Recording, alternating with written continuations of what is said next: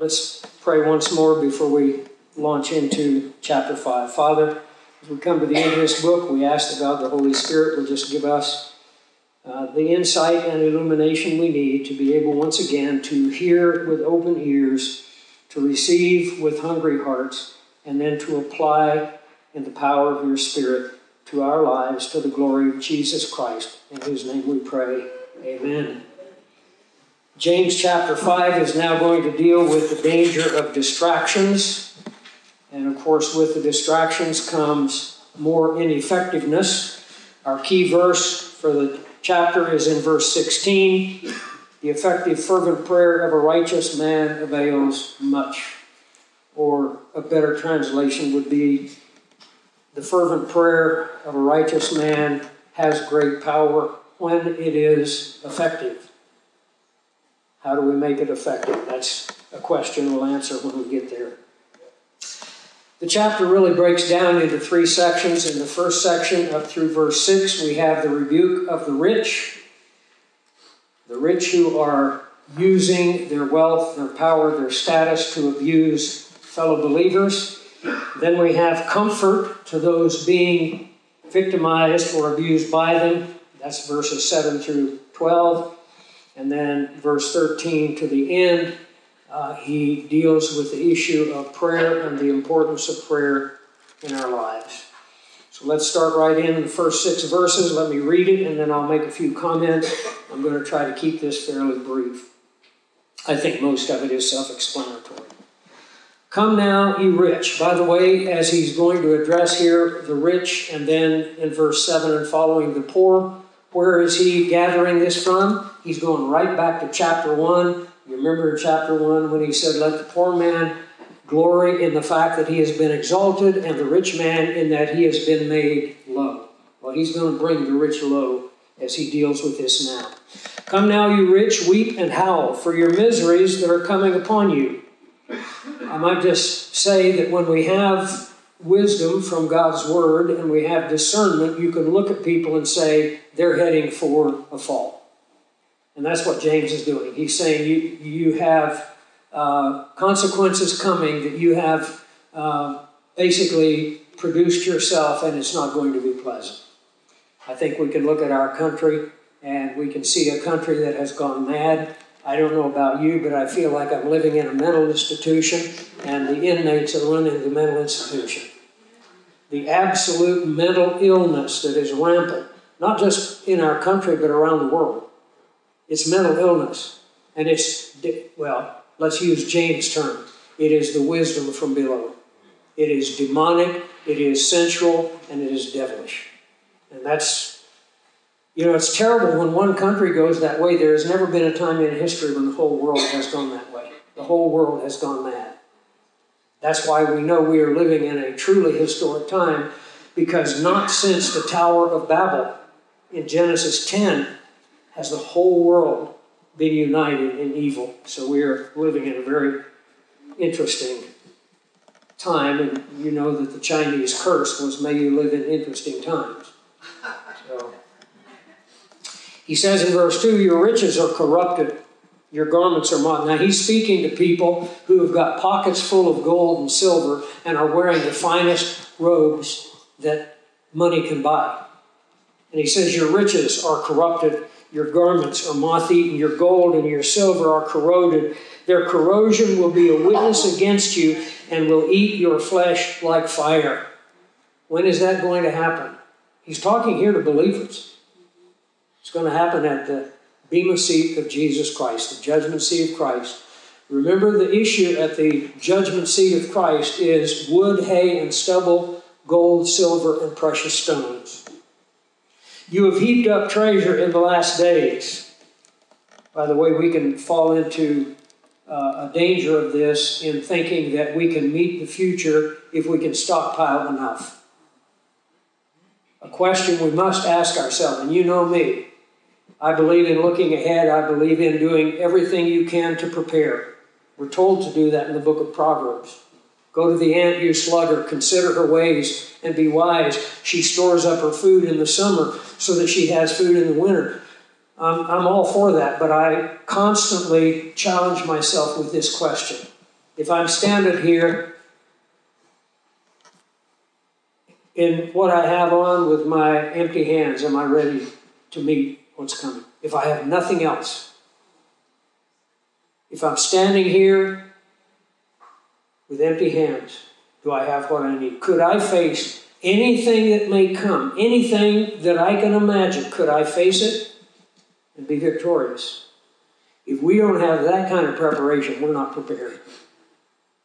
I used to have a picture of a special forces soldier, and he was standing there with bandages on his arms and a bandage around his head, and you could see blood dripping from many wounds, and he was standing there with his fist clenched, and he had nothing. And he said, Your mind is your greatest weapon.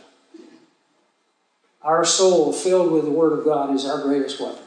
We need to be able to stand if we're stripped naked and empty handed. Could we handle what's coming? That's when we know we're ready.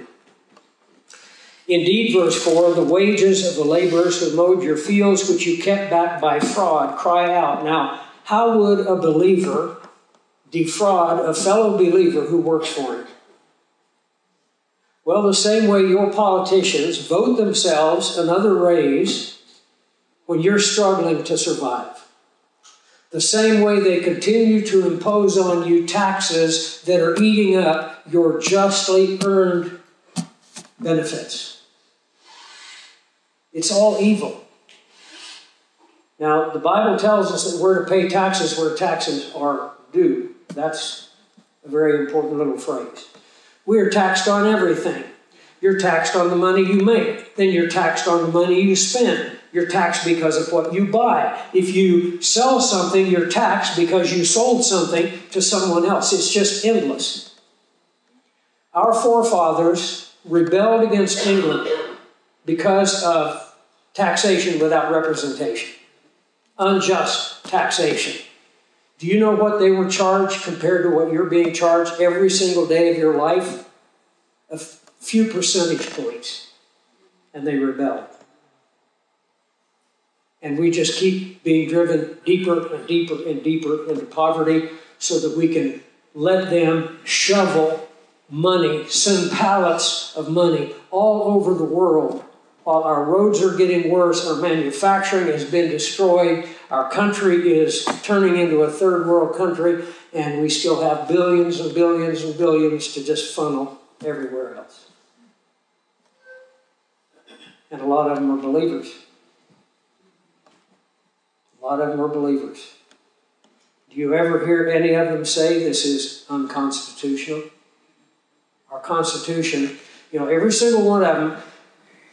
I just read something interesting of a guy who is fighting a court battle over unjust attack, basically, from political people. Uh, and he's, he's just fighting almost a, a one man battle. He sent a letter to each one of them and asked that it would be notarized and say, What was the oath of office that you took? What was the oath of office? Just tell me the oath of office that you took. They refused to answer. Every single one of them takes an oath that goes out the window the minute that they've said it. They have no more intention of fulfilling that oath. Our Constitution means absolutely nothing. If you tell those who are persecuting you and defrauding you, as James speaks about here, that that is unconstitutional. Do you know what they'll do? They'll laugh in your face. Doesn't mean anything to them at all. So the wages of the laborers that mowed your fields, which you have kept back by fraud, cry out. You remember the old company store concept? You work in the coal mine, but the, the uh, agreement to you being hired and having a job and having a wage is that you have to buy everything in the company store. Well, you can walk down the street or go into town and you can find the same thing for half as much, but your agreement is you have to buy it at the company store, which jacks the prices up. And so the old song, you know, 16 tons, and what do you get? Deeper in debt to the company store. That's just the situation that exists. So here we have people who have defrauded their workers, and James says that the wages that you have kept back cry out. and the cries of the reapers have reached the ears of the Lord of Sabaoth, the Lord of armies. I want you to think about this because as I look to the future, it doesn't look very bright. It looks dark. It looks like there's a terrible, terrible storm coming. But I do know this we have a God who hears the cries of those who are being victimized. If you haven't seen the movie on the child trafficking, Sound of Freedom, you need to watch it. And what you need to do is realize that that is a tiny splinter of a fraction of what is going on. Just a tiny part. And the cries of those children that are being trafficked, and by the way, the biggest child trafficker on the planet, do you know who it is? United States government. Isn't that interesting? The cries of those children who are being trafficked, who are being abused, and some of whom are being sacrificed, because everybody at the top is a Luciferian. I can tell you that without question. Every single one of them is a Luciferian. Those children that are going into that black hole, never to be heard from again, our God hears their cries. And there is a day coming, and I pray for it, that He is going to rise up and He is going to strike a mighty blow, and we need to pray that that day will come soon. The cries of those who are being victimized and the cries of those who are being abused have entered the ears of the Lord of armies. And he is going to marshal his forces and he is going to bring judgment, and it will be swift and it will be total and it will be sure. You have lived on the earth in pleasure and luxury. You have fattened your hearts as in the day of slaughter. Like a hog at the trough, they fatten themselves for what purpose? Just to be slaughtered. You have condemned, you have murdered the just, and he does not resist you. Who's he talking about here? I want to tell you three different approaches to this particular text because I find it so interesting. He is saying of the rich, You have murdered the just, and he does not resist you. First idea Lord Jesus Christ. Christ was murdered by the rich, by the wealthy, not believers in particular, primarily by the Sanhedrin, which was primarily made up of the priesthood, which was primarily made up of Sadducees, which was primarily made up of rich and wealthy merchants. They murdered the just, and he did not resist.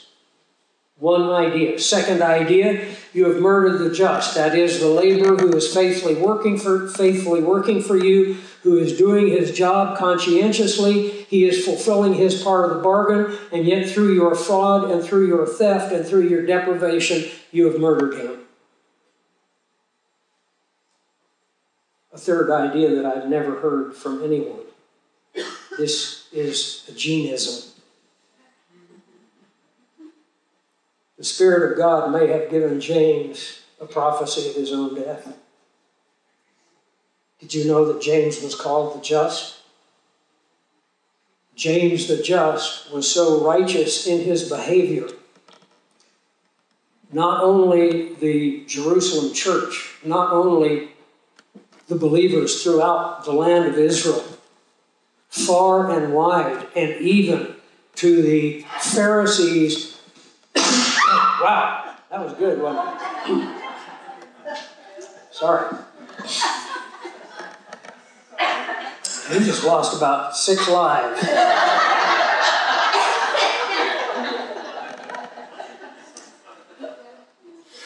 James was known far and wide as James the Just. And he is saying to the rich, You have murdered the just, and he does not resist you. And as I said, uh, I take this as having been written very early. Uh, I think Zane Hodges actually, uh, again, it's in your notes, he puts it uh, possibly as early as the 30s. Uh, in about 62 AD, Eusebius tells us that he was put to death, as I described earlier. So, was he possibly prophesying of his own death? So, of course, pretty straightforward the abuse of those who have against those who have not. And we make uh, application. Every one of us in this room is rich. We don't have to talk about the politicians making 200000 a year, voting themselves another $35,000 raise. Every single one of us, there is not a poor person in this audience. We have more than most of the world has ever dreamed of. We have options and opportunities that the rest of the world will never know, the majority of them. What are we doing to help those who are in need? Ben and I were just talking. Most of our churches have become enablers for people who are too lazy to work. We, uh, he was saying that someone mentioned to him that in the story of the prodigal son, if it was our modern churches, they'd put up a tent and bring him food every day to take care of him and just enable his continuing in the sinful condition that he was in.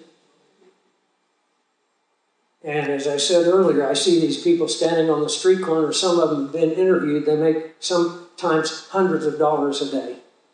I'm not saying they all do. I'm not saying that there's no one out there that doesn't really and truly need help. But you know what? My policy when I go to India, you're, you're swamped by beggars. You're just swamped by beggars. Sometimes they just surround you. They're just pleading. They're, they're desperate. My policy number one, I give them enough money for a few meals. That's it. A few meals. I can't support their lifestyle. I can't take care. You know, there's a beggar every five steps. You can't support them all but I do not give to anyone who's able bodied. If you're able bodied, I don't give you anything. There are people that are in need, and you need to be sensitive to the Spirit of God so that when you see this one with the sign, have you ever noticed they all sometimes hold the same sign? Lost my job need money to get back home, and you'll see three people around town. They've all got the same sign. Hey, they talk at night, you know, like, hey, what do you think will really get to them this time? Oh, well, let's write this, this on the sign.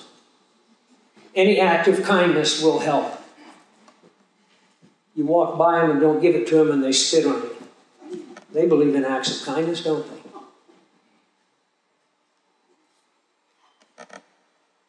So we are wealthy and we need to give to those in need. And I would never presume to tell anyone to whom, but I will, will tell you this let the Spirit guide you. Make sure the Spirit is prompting you and not just some sense of benevolence. Make sure that the Spirit of God, because He knows. If you're sensitive, you will know when to give and when not to give. I'm going to leave it at that because we need to get through this. Verse 7 he speaks to those who have been taken advantage of. Therefore, be patient, my brethren, until the coming of the Lord. You say, How long do I have to hang on? Just till the coming of the Lord. He wrote this 2,000 years ago. Here we are 2,000 years late. How long do we have to hang on? We ask the same question they asked in his day. What does he tell us? Coming of the Lord is near. He's coming, it's at hand. Do not grumble against one another, brethren. By the way, He's either coming for you at the rapture or he's coming in a personal rapture when he calls your name and your heart stops beating and you fall down on your face. One's as good as the other. Everybody says, Well, I would just love to experience the rapture. Yeah, that would be pretty cool. But you know what? You don't know what the experience of death is like. Do you want to know what it's like? It was written about 3,000 years ago. Yea, though I walk through the valley of the shadow of death, I will fear no evil, for what's the next word? You are with me. When you walk through the valley of the shadow, there's only one other person walking through it with you, and you will have a personal experience with the Lord Jesus Christ in what we call death that is unlike and surpassing anything that you ever imagined. So I can look forward to the rapture. I can look forward to Oh, sorry, I almost had a heart attack. Just lost two more lives there. Be patient. Do not grumble against one another. I think I touched on this in class previously. Every time you feel motivated to find fault with someone as a fellow believer, either say something good about them or compliment them, you know what you'll do? You'll break the habit. You break the habit. It's a good thing to do. Uh, someone asked me in the middle, does that mean that we can never identify something someone does as wrong? of course not. There is discernment. There is a place for rebuke. There is a place for correction. But it needs to be done in the right way. It needs to be motivated by a desire for their well being and for their blessing. Do not grumble against one another, brother, lest you be condemned. Behold, the judge is standing at the door. You remember the picture that I used earlier? You're in a courtroom setting. Someone is about to be put on trial. It just so happens to be you. And when the judge comes in, where are you? Well, in his absence, you thought you'd just go up and try out the judge's chair. Ah, man, this is comfortable. Oh, I could sit here all day long, and the judge walks in. You're on trial, and you just got 10 new charges filed against you. Don't try to take the place of the Lord Jesus Christ. He is standing at the door. And the analogy here of standing at the door indicates he sees and knows and hears everything that we're doing, everything that we're saying, and even more everything that we think in our heart and our soul. My brethren, take the prophets who spoke in the name of the Lord as an example of suffering and patience. All of the prophets were persecuted. Persecution is the price we pay for speaking the truth. Today, when you speak the truth, you will pay a price. If you say, as some young, brave people, by the way, we are, I know we look at the younger generation and we, you know, wring our hands and, and put our hands on our forehead and say, Where are we going? But I want to tell you something. This generation is producing some of the most courageous young people that we have ever seen. There are young people who are standing up against school boards. There are young people who are taking a stand against their friends. They are not afraid to speak the truth. And we hear about it and we read about it only once in a while because the media doesn't want you to know that. They never want to give you anything to give you hope but they're out there. And they speak the truth in a statement such as, there are only two sexes. They get thrown out of school. You know what? You can't say that in our military. Our military now has sessions to train our soldiers to think like a mentally insane person. And it's absolute insanity, but it's demonically produced. This is not happening just because of a bunch of Illuminati figures back there behind the scene. This, it's something much, much worse than that. This is organized in the throne room of Lucifer himself. And it's carried out by his forces across this planet in people who have gone that path of rejecting the truth and creating a vacuum in their mind, and their hearts have been darkened and their hearts have been hardened to the point where everything has been turned upside down, and good is evil, and evil is good. And they believe it absolutely. There are people who absolutely believe that there are 52 genders. They have to keep adding LGBTQA1 plus XYZ. And it's absolute madness. You'll be persecuted for saying that. The prophets suffered because they spoke the truth. Was it worth it? Was it worth it to Isaiah if the tradition of him is true that they stuck him inside a hollow log and sawed him in two? Was it worth it? You better believe it. Because you know what? That lasted but a moment. His honor and his glory is going to last forever. Verse 11 Indeed, we bless, uh, count them blessed who endure. Example, you have heard of the perseverance of Job and seen the end intended by the Lord, that the Lord is very compassionate and merciful. In the story of Job, you remember he starts as the, the, richest man of the ancient East. He probably lived prior to Abraham. We don't know exactly the time, but I would uh, take that as a good starting point. Rich, wealthy, loved, honored, respected, admired, went through the loss of everything except his wife. The devil had to leave her so she could nag him. Cried out to the heavens, Why has God allowed this to happen? My children are dead, my wealth is gone, my health is gone, I'm miserable every day. Why has God allowed this to happen? He didn't see what was going on behind the scenes in the challenge that the devil threw down the gauntlet at the foot of the throne of God and said, If, if you let me get at him, if you let me curse him, if you let me touch his body, he'll curse you to your face. God said, Oh, really? You want a challenge? You want a duel? You're on.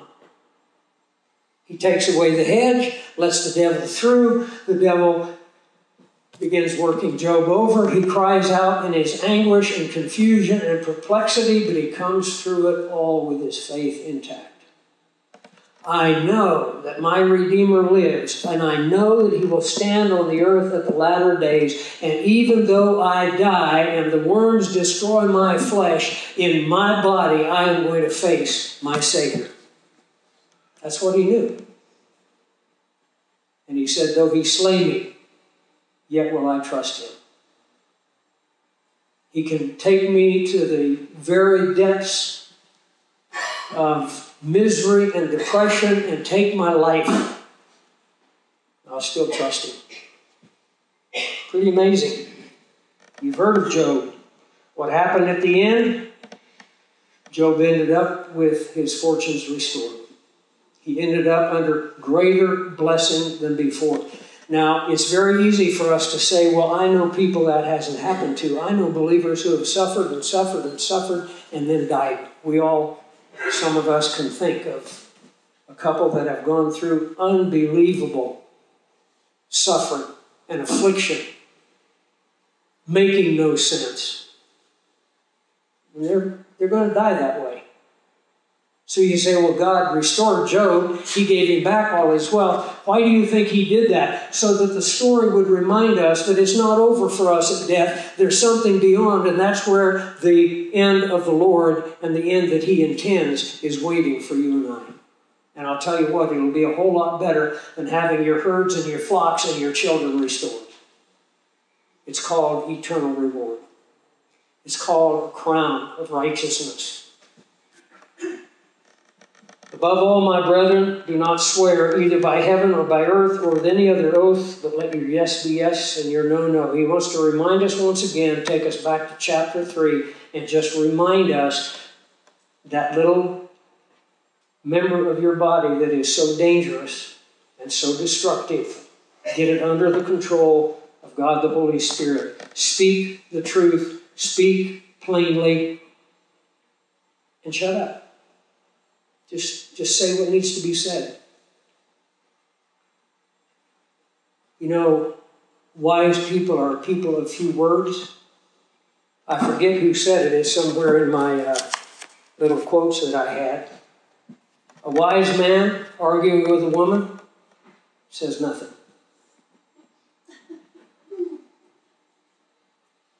I'll leave you with that.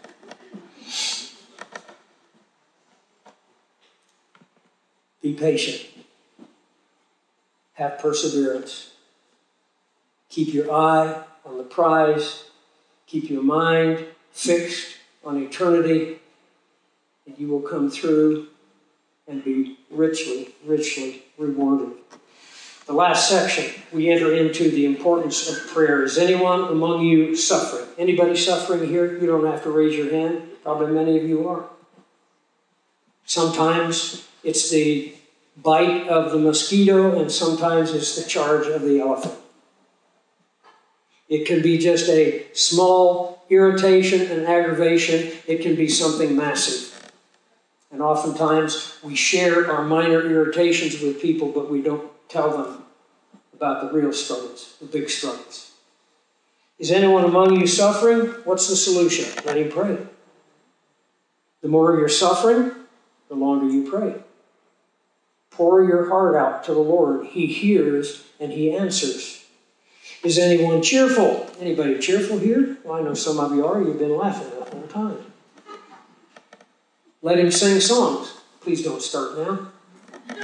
Psalms were originally written to be sung by the Levitical choir, and uh, they were also designed to teach you Scripture. This is one of the things that drives me crazy about many songs that are written. They don't include, if not the words of Scripture, the thoughts of Scripture. And the songs that we sing, and quite frankly, some of the Christian songs that are out now, I get them in my head and I cannot get them out, and I hate them. They're stupid stupid, stupid songs. And they get in your head because that's what songs are designed to do. The whole reason that we learn to sing is once you learn a song, you remember the words. Well, if those words happen to be scripture, you've got something that goes over and over in your mind that's the truth. Instead of what some honestly, I, I read some of the Christian songs that are out and I think, was this person even conscious when they wrote it? Honestly, they make no sense. They just try to think of something to put together to sound nice. But there are some good ones out there. We've sang quite a few of them this weekend, and I appreciate so much those who have led us. Is anyone among you sick?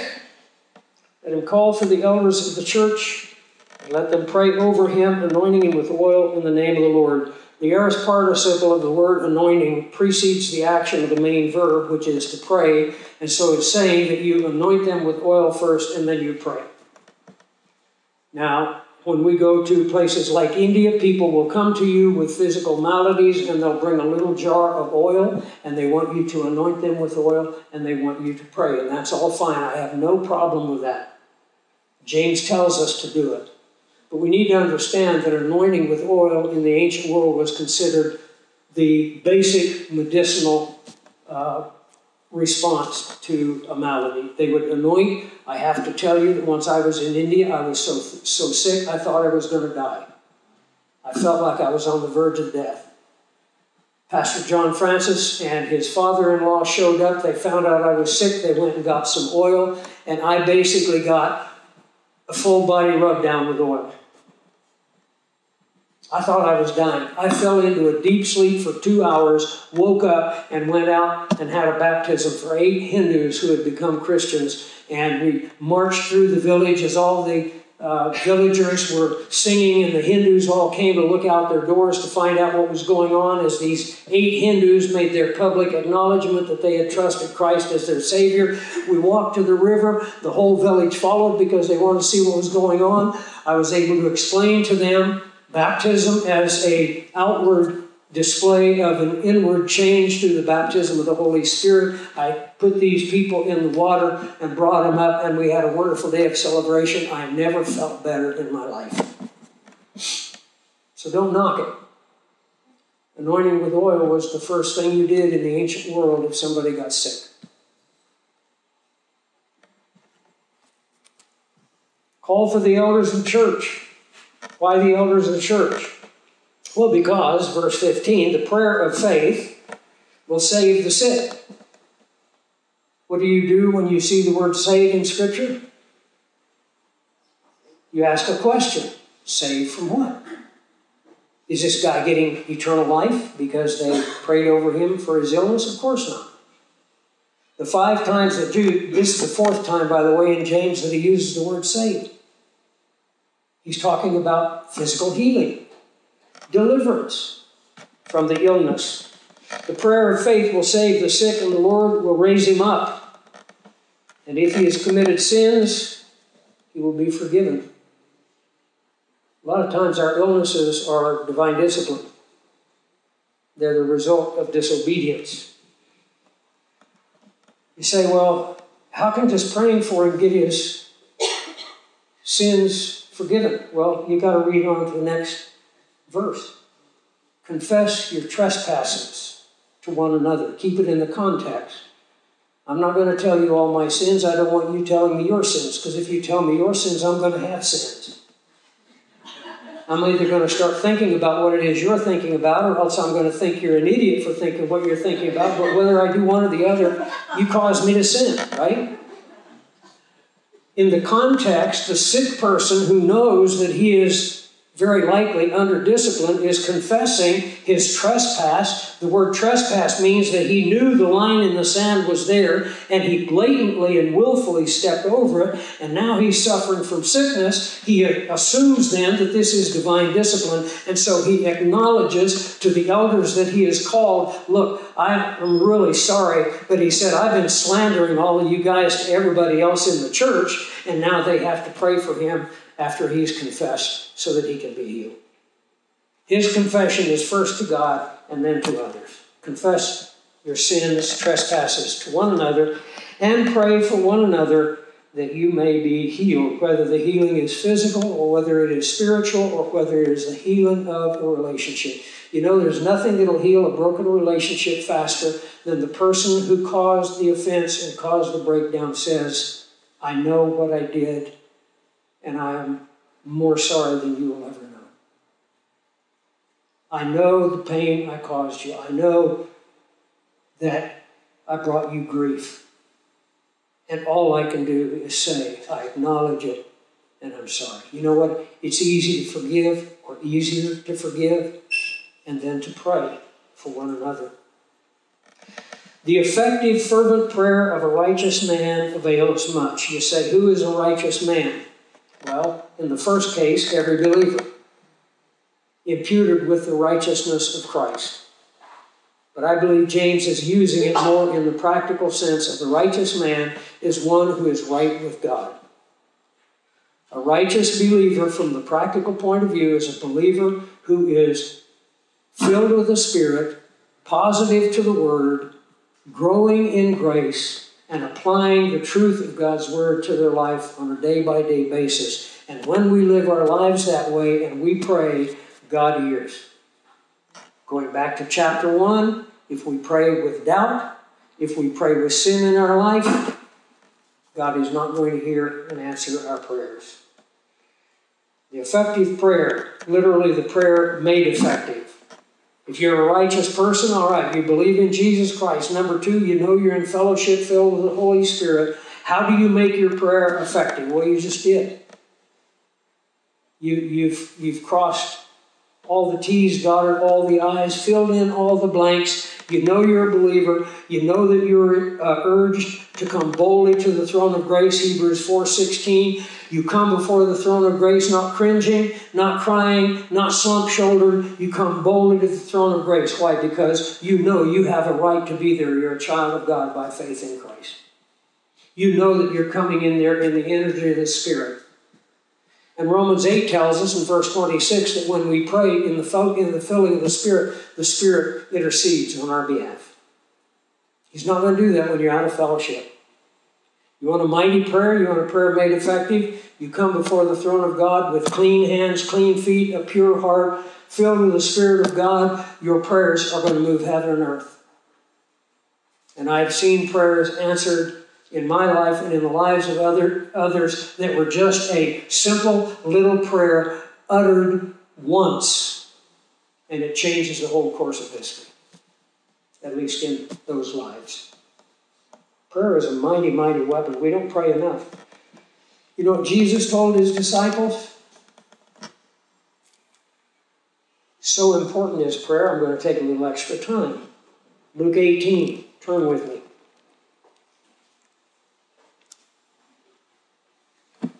What did Jesus think about prayer?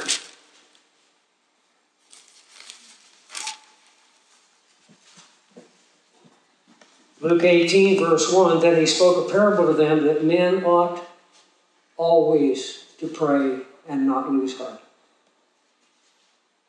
There was in a certain city a judge that did not fear God nor regard man. Hard, hard, cold, calculating, inflexible, immovable. There was a widow in that city, and she came to him, saying, Get justice for me from my adversary.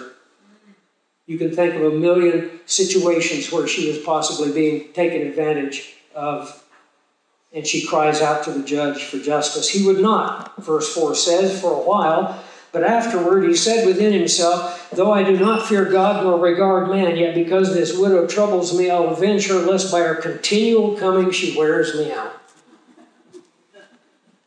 What a sense of humor Christ had. Why would he portray the Heavenly Father in the position of a hard, cold, calculating judge? I'll tell you why. Because that's how he seems to us sometimes. Sometimes it seems to us that we pour our prayers out, we cry to heaven, we shed tears, we anguish in prayer, and it just seems like God says, So what? But again, why did he tell the parable? He spoke a parable then that men ought always, ought is a verb of obligation. You ought always to pray and not lose heart. If you have been praying for something and it hasn't happened, God's solution for you is keep praying.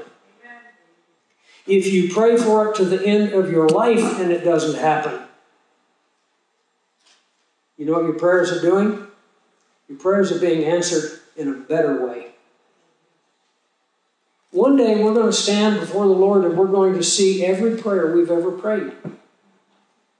And you know what you're going to find out? He answered every one of them. Every one of them. You say, I keep praying for healing and I see no healing. Something better is happening. It may be your prayers for healing that is giving that person the strength and the courage and the tenacity to keep hanging on, even though God seems oblivious to their suffering. They keep hanging on, and like Job, they say, Even if he slays me, I'm going to trust him.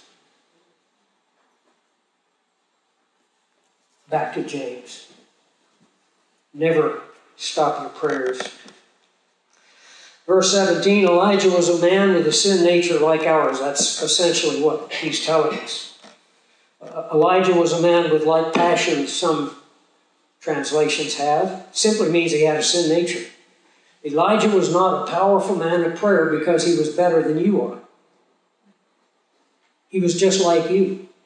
He had his weaknesses, his faults, his flaws, his failings. Read 1 Kings 19. He stands against the prophets of Baal, and then Jezebel utters a word, and he runs like a scared rabbit and hides in a cave. Isn't it interesting, by the way, that as you study the great characters of Scripture in the area where they're the strongest, it's usually the area where they fail? You know why that is?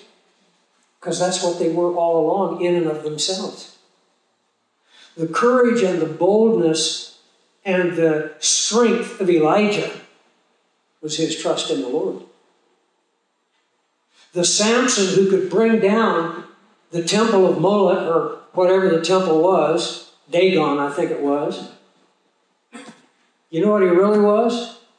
He was just a philandering fool. He went through his whole life looking for the next gal that he could take to bed. That was him in his natural sinful self. His area of weakness may have been different than that of someone else. But the things that they accomplished, they accomplished because of what the Spirit of God did in their life. When Samson was not moved by the Holy Spirit, he was no stronger than any of us. They always portray Samson, you know, this guy that looks like Arnold Schwarzenegger, you know, big, muscled up. No, his strength wasn't in human muscle. He could have been a Pee Wee Herman. When the Spirit of God moved, he accomplished great things.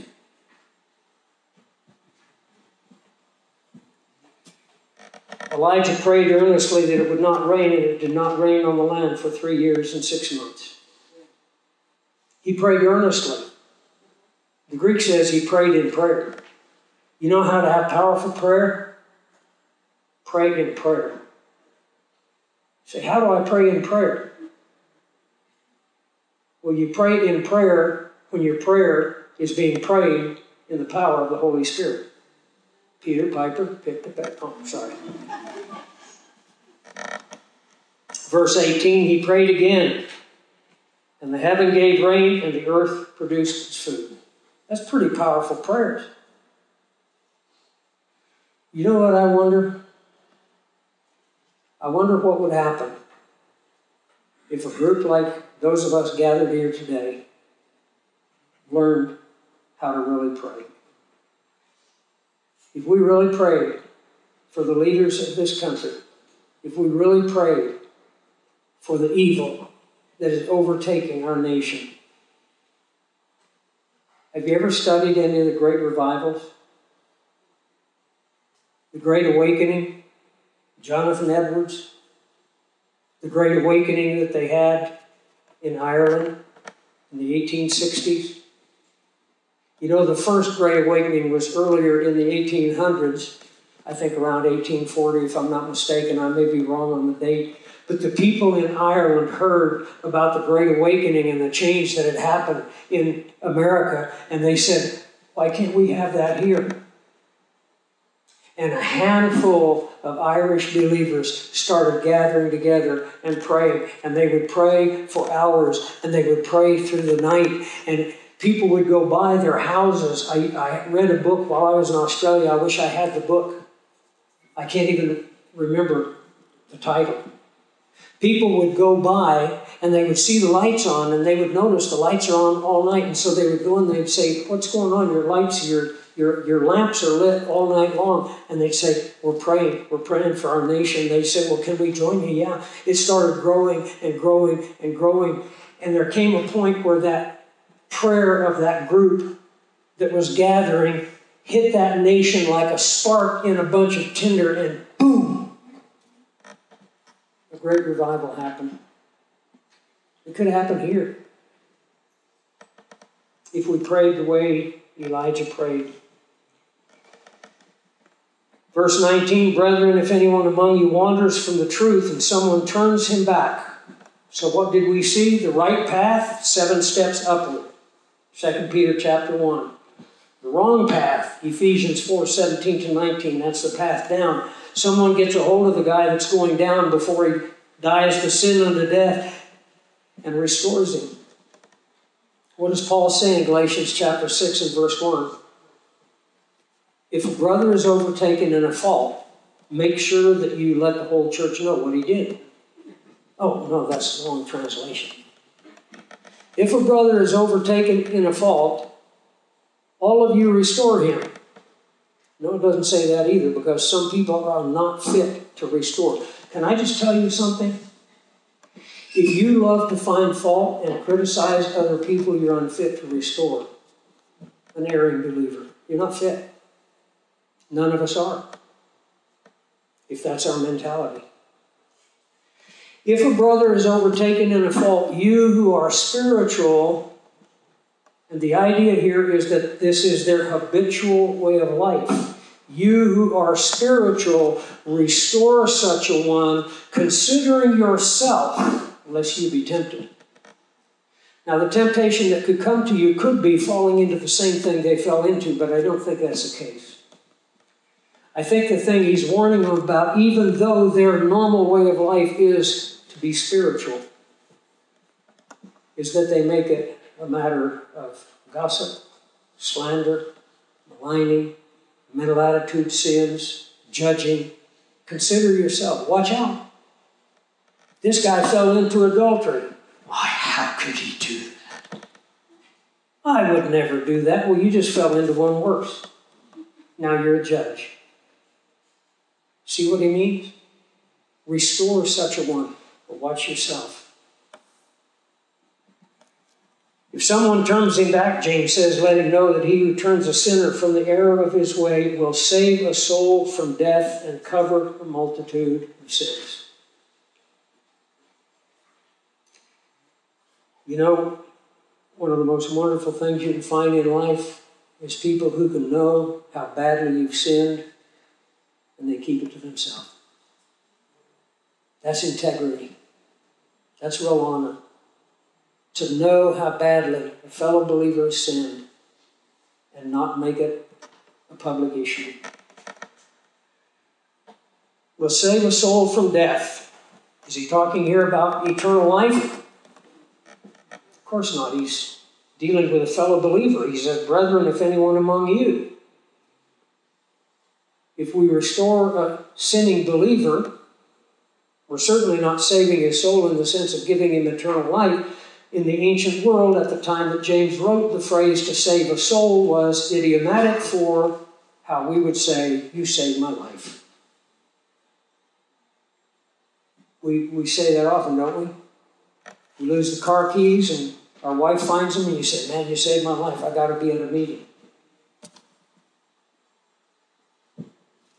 You save a fellow believer from death, a sin unto death, because that's the way they were heading, and you have rescued them and you have brought them back, and now their life can fulfill the purpose for which God had for them.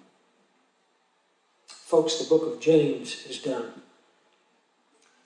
Our study in the book of James is done. But the application of it just begins. Begins as we go out these doors. We're going to celebrate the Lord's table. You have cups on your table.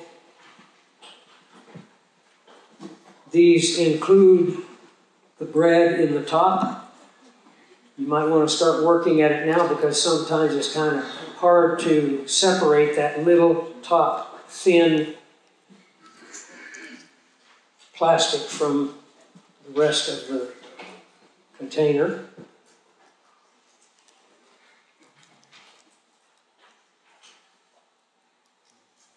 I'm giving you a little bit of time to get organized. And then we're going to remember two things we're going to remember that Jesus, on the night in which he was betrayed, and that's an important statement there in John 13, in the night in which he was betrayed, what was he thinking about? The agony he was about to go through? He was thinking about those disciples. He took bread and he blessed it. Sometimes when I'm at a home, people will say, Would you bless the food? And I said, I don't have that power. But I will ask that it be blessed. He had the power to bless it. He blessed it and he gave it to his disciples. And he said, Take this and eat it. This is my body, which we're going to do here in a minute, which is given for you. Remember me. And then he took the cup which was the third cup of the Passover meal, which was called the cup of redemption. And he said, This cup represents the new covenant in my blood. And he said, Remember me. And then he said, As often as you eat this bread and drink this cup, you proclaim the Lord's death until he comes. He's coming soon we want to keep remembering him. But he said one other thing, and that is, I am going to prepare a place for you. And if I go and prepare a place for you, I will come again, and I will receive you to myself. And I love this last part. Not just so that you can escape the fires of hell, not just so that you can be free of the judgment and the penalty that you deserve. So that where I am, you will be also. How does Paul conclude the section in 1 Thessalonians 4 when he talks about the rapture of the church? And thus we shall ever be with the Lord. That day's coming. It's real. I don't believe it's too far in the future. I want to remember him. The bread represents his body, which was brutally, horribly tortured abused, scourged, beaten, crucified. Do this, he said, in remembrance of me.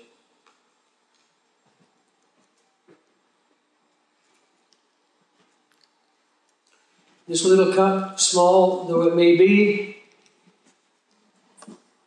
if that cup were holding the actual blood shed on the cross, what would it be worth? Not in monetary value. What would it mean to you? This cup, he said, represents the new covenant in my blood. What's the essence of the new covenant? Two great promises. Their sins and iniquities I'll remember no more. That's our part. Their sins and iniquities I'll remember no more, and they will be my people, I will be their God. This cup represents his sacrifice that makes it possible. He said, Do this and remember me. And with that, my friends, we are done. I want to thank you again for coming. The very fact that you take the time to come is an encouragement to me. The very fact that you have sat here through hours means a lot to me. I never take it for granted that anybody would want to listen to me. I am always thankful. So let's pray. Be blessed. As Jude says, keep yourself in the love of God. And go out and live a blessed life that blesses others. Thank you, Father, for your grace. Thank you for your word. Thank you for your spirit. Thank you for your people. What a wonderful thing to be a member of the royal family of God. Help us to learn to love and appreciate one another, to uphold and strengthen one another as we go our way. Help us also to be that light that witness to the world in such a way that they would come to us and ask, What is it that makes your life different? And we will be ready to give an answer to each and every one who asks a reason of the hope that is within us. And we will do it, Father, in meekness and in fear. We thank you for it all. In Jesus' name, amen.